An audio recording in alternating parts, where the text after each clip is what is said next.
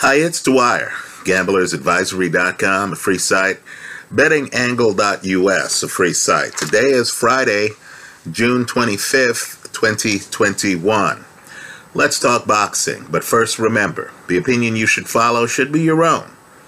Just consider this video to be a second opinion from a complete stranger online.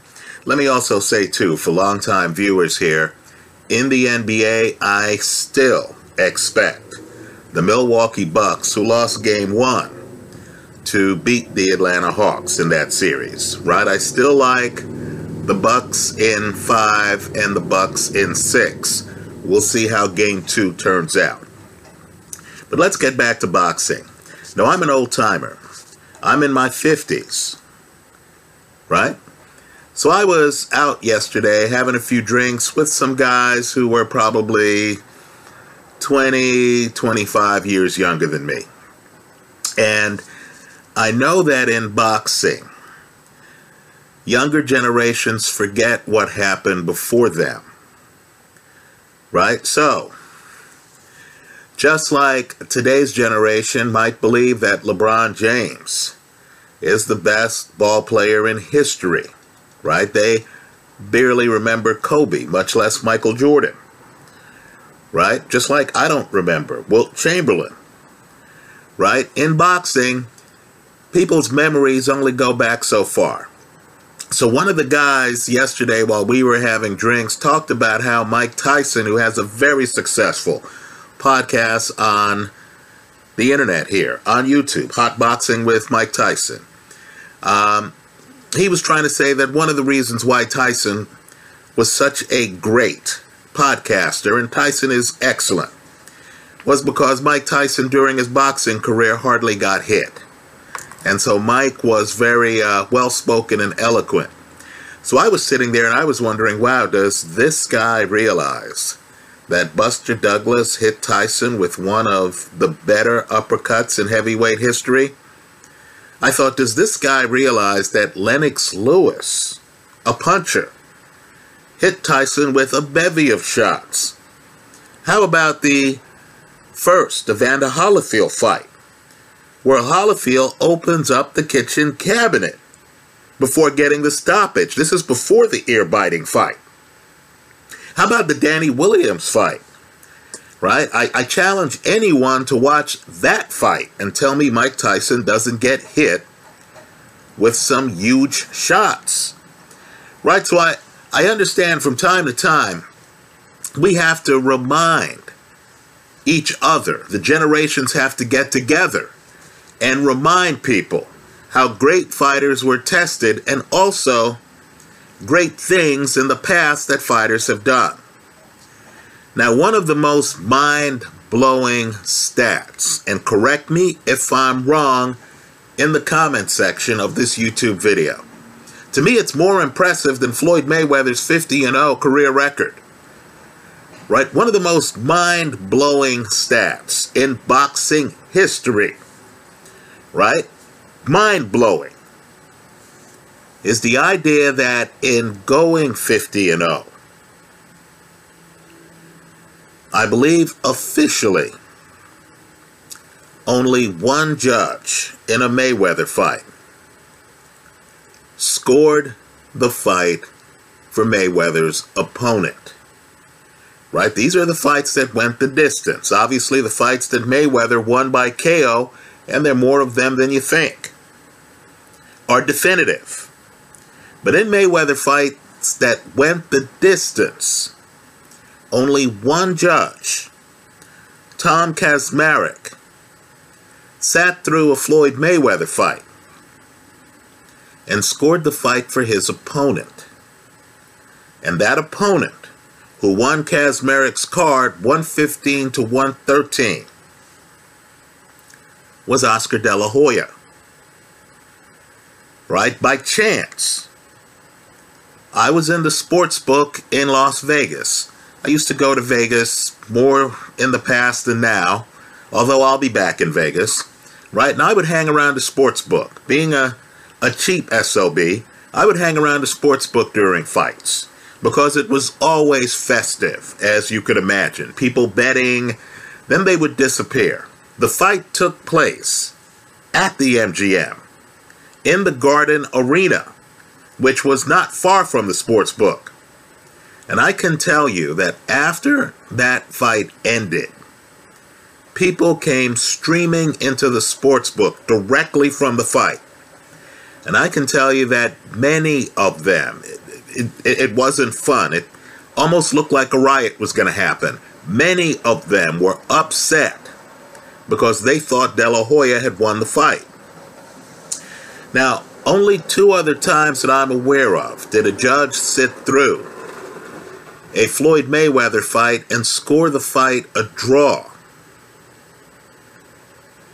Right? Believe it or not, that didn't happen in either Castillo fight. I believe a good argument can be made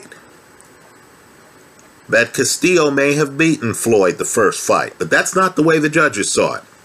No, the two guys who got draws against Floyd were Marcus Maidana, right? I mean, draws on one judge's scorecard. Floyd won these fights. One's Marcus Maidana. The other was Saul Alvarez. So understand, De La Hoya right now is having a feud with Saul Alvarez. De La Hoya has signed to return to the ring. He's going to return to the ring against Victor Belfort, an MMA guy who actually throws an excellent left hand. But I believe De La Hoya's real game, because of what he's saying when he talks about Canelo, right? He is breaking down Canelo's game. He's talking about what he sees as flaws in Canelo's approach. And this is a guy, of course, who used to be Canelo's promoter. I understand. There's bad blood there. But I believe Oscar's real game is to work his way into a fight against Canelo. Right? I don't believe a boxing great, and folks need to understand, that's who De La Hoya was. I don't believe a boxing great would be wasting this much capital in analyzing a fighter and making public statements if he wasn't chomping at the bit to get in the ring with Canelo. Let me also say, too, that older fighters sometimes don't realize how old they are, right? They can see what another fighter's doing wrong. What they don't realize or may not realize is that now they're dealing with 40-odd-year-old reflexes, not 20-odd-year-old reflexes, right? De La Hoya might see a way to beat Canelo, but might no longer have the physical attributes to do so. Let me also say, too, that as popular as Canelo is, and Canelo's very popular, right? You notice that there are a very large number of women at Canelo fights, right? He's very popular. But people need to understand that weigh-ins were dull. They weren't eventful until suddenly women started showing up at Oscar De La Hoya weigh-ins. Right? Understand, I believe boxing was caught off guard by this. That's when folks realized that they had to move the weigh-in to a bigger venue. And when they did, instead of dozens of women showing up at an Oscar De La Hoya weigh-in, hundreds of women started showing up at Oscar De La Hoya weigh-ins. Right? It caught boxing by surprise. It really did. Right? Let me also say this too. De La Hoya was so good that we know at least two very highly thought of opponents in major fights against De La Hoya were juicing, right? We now know that Shane Mosley was on EPO at a minimum. a performance enhancer, a doper that's outlawed at the Olympics. When he fought De La Hoya, I believe, in the rematch. We also know that El Feroz, Fernando Vargas, who wanted a fight with De La Hoya for years, got one, enters the ring with Julio Cesar Chavez. We now know that El Feroz failed a post-fight drug test. In other words, De La Hoya was so good that some of his fiercest rivals tried to cut corners to beat him. Let me also say this too. I want you to look at De La Hoya's record carefully. I can tell you, being in my 50s, having been awake when I was younger during the De La Hoya era. Not a toddler, but someone who actually was going to Vegas for De La Hoya fights. I can tell you that De La Hoya, in my eyes, clearly beats, and I mean clearly beats, Shane Mosley. I know this is not what Brian Kenny and Max Kellerman said during the live telecast, but on my scorecard, it's not close. He schooled Shane Mosley in the rematch. We'll give Shane the first fight. I thought Mosley clearly lost the rematch. There are two schools of thought on the De La Hoya Felix Trinidad fight. Understand, both agree De La Hoya is winning that fight with 3 rounds to go. Right, De La Hoya is clearly outboxing Felix Trinidad. Understand, De La Hoya had legs. So De La Hoya could dance. He could move. Trinidad, by contrast, was robotic. Understand, too. Both guys weren't unbeaten at the time.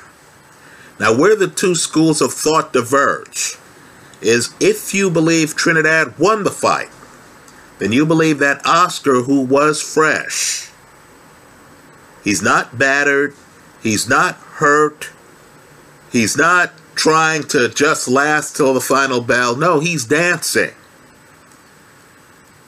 Right? The people who think Trinidad won believe that Oscar ran the last 3 rounds of the fight. The people who believe Oscar won believe Oscar was up by several rounds, and that Oscar just showed off great footwork the last 3 rounds of the fight. Right? I'll admit, when I saw the fight at the time, I thought Trinidad won the fight. As I've seen the fight in later years, I believe Oscar may have been robbed. Let's just say, had they announced Oscar the winner of that fight, I don't believe anyone could have complained.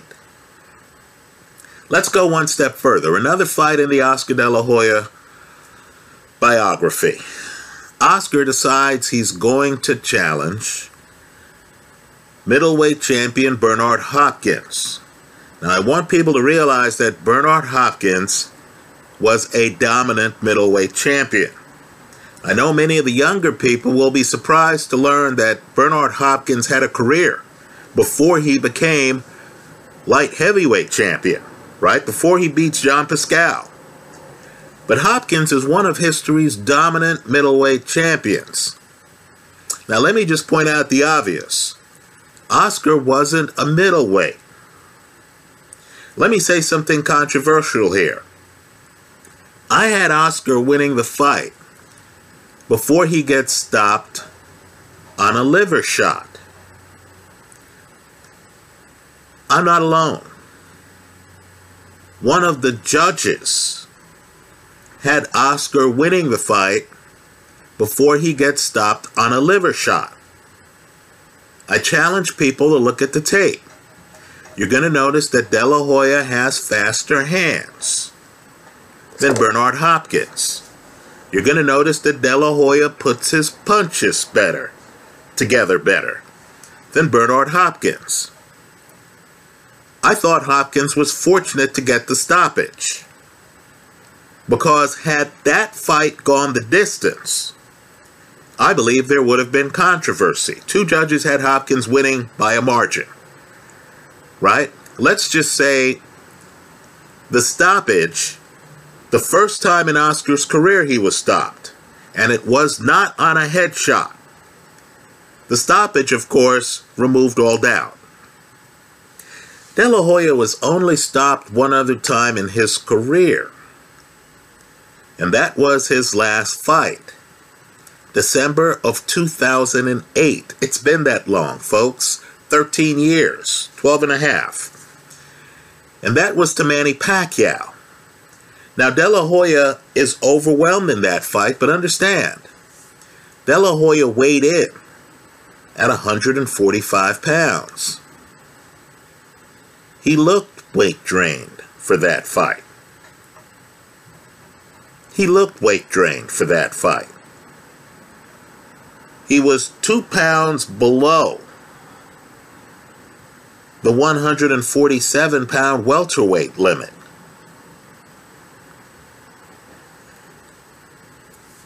That fight ends with De La Hoya retiring in his corner. Pacquiao was dominant. That's a masterpiece fight. That's a reference point in boxing. But here again, in terms of De La Hoya's chin, he was stopped not by getting hit and dropped, but by getting outworked and tiring. Right, so understand, De La Hoya has a great resume. How does he win the Fernando Vargas fight? By stoppage.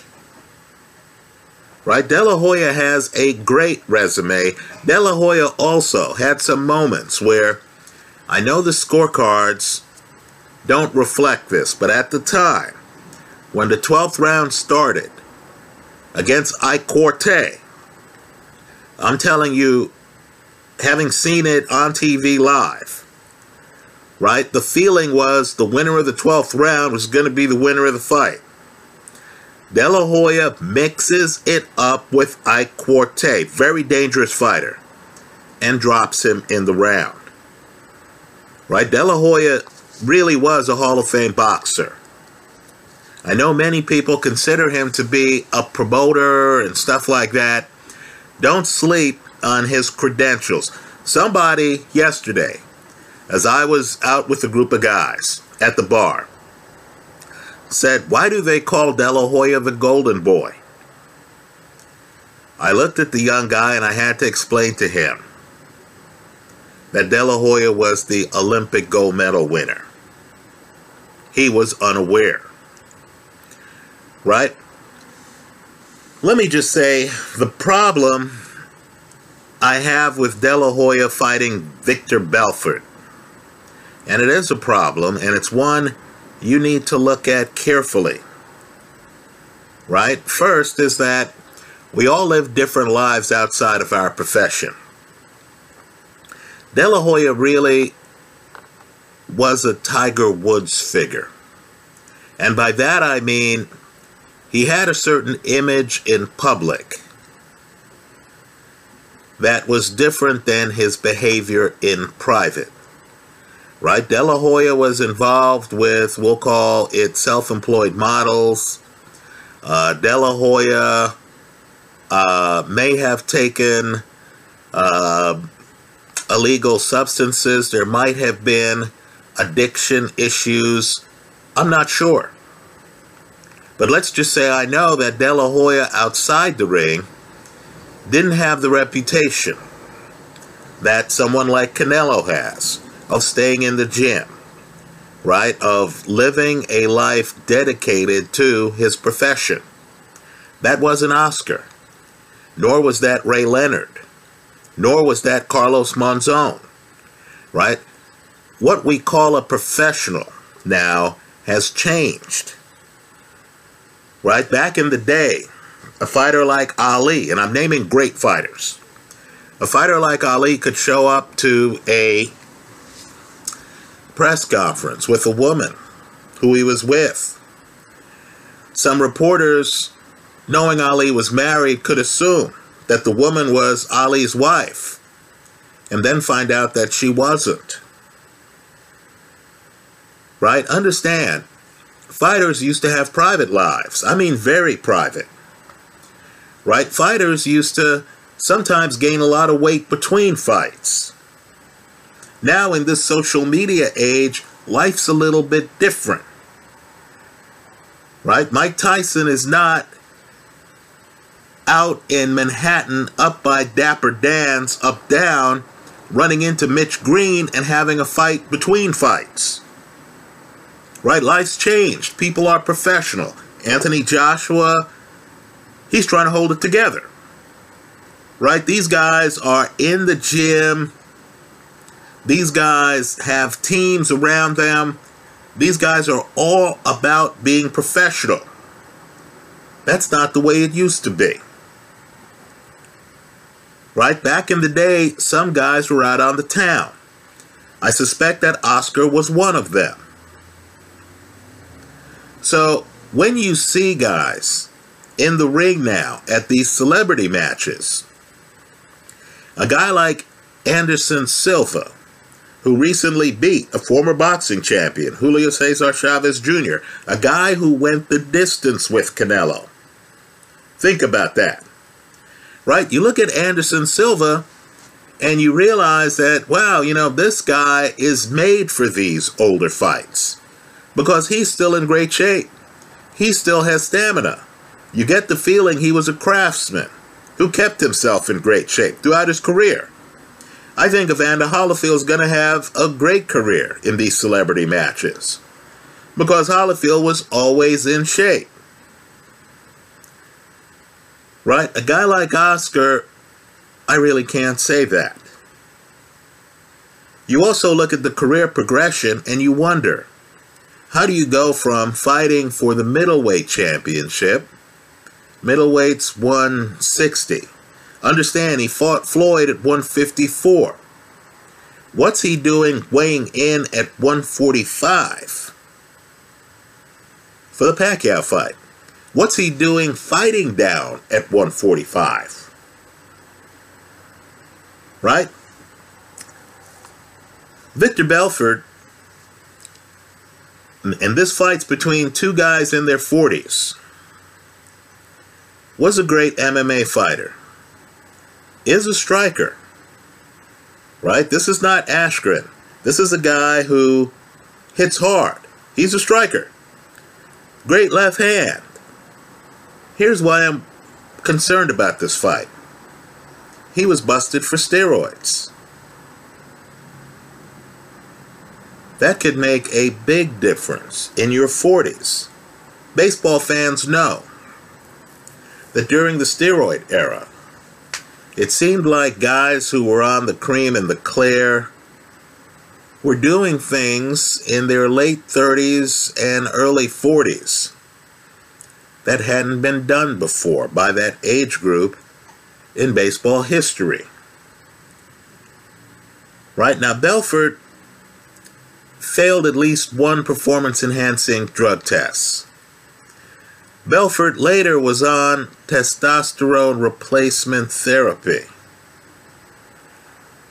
Right now, if you're into weightlifting, if you've hung around a gym with barbells, you know that sometimes guys juice so much that their body shuts down. They actually need to replace the testosterone in their body. So sometimes guys who are complaining of low testosterone have low testosterone because they've been artificially enhancing their testosterone for years. Now, what I want people to do here, the only factual statements I'm making about Victor Belfort, is that he was busted for performance-enhancing drugs in the past, and that he was on testosterone replacement therapy at some time in the past. Now, a huge problem I have with this fight is the fact that Oscar De La Hoya retired in 2008, 12 and a half years ago, right? December of 2008. Understand, Victor Belfort was fighting as recently as 2018. Right? He's been in a fighting contest, right? Octagon or ring within the last 3 years. Oscar hasn't been. So my fear here for gamblers, especially looking at Belfort's body, and if you track his body, you're going to notice that it changed somewhat, right? Belfort is a young man, no body fat whatsoever. Then there's a sudden change where his body starts to look more natural, right? Let's just say it's kind of like looking at these NFL players who used to be linemen, who have huge necks and muscles. Then when the guy retires, suddenly the guy looks like he's lost 40 pounds of muscle. Well, Belfort still has a body that, to me, doesn't have hardly any body fat on it.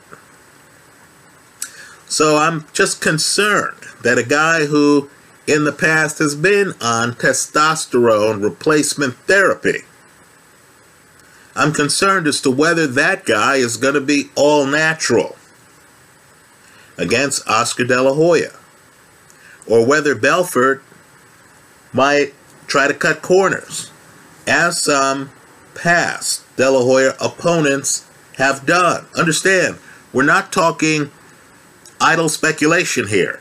It's happened to De La Hoya in the past, right? He lost to Shane Mosley while Shane Mosley was enhanced.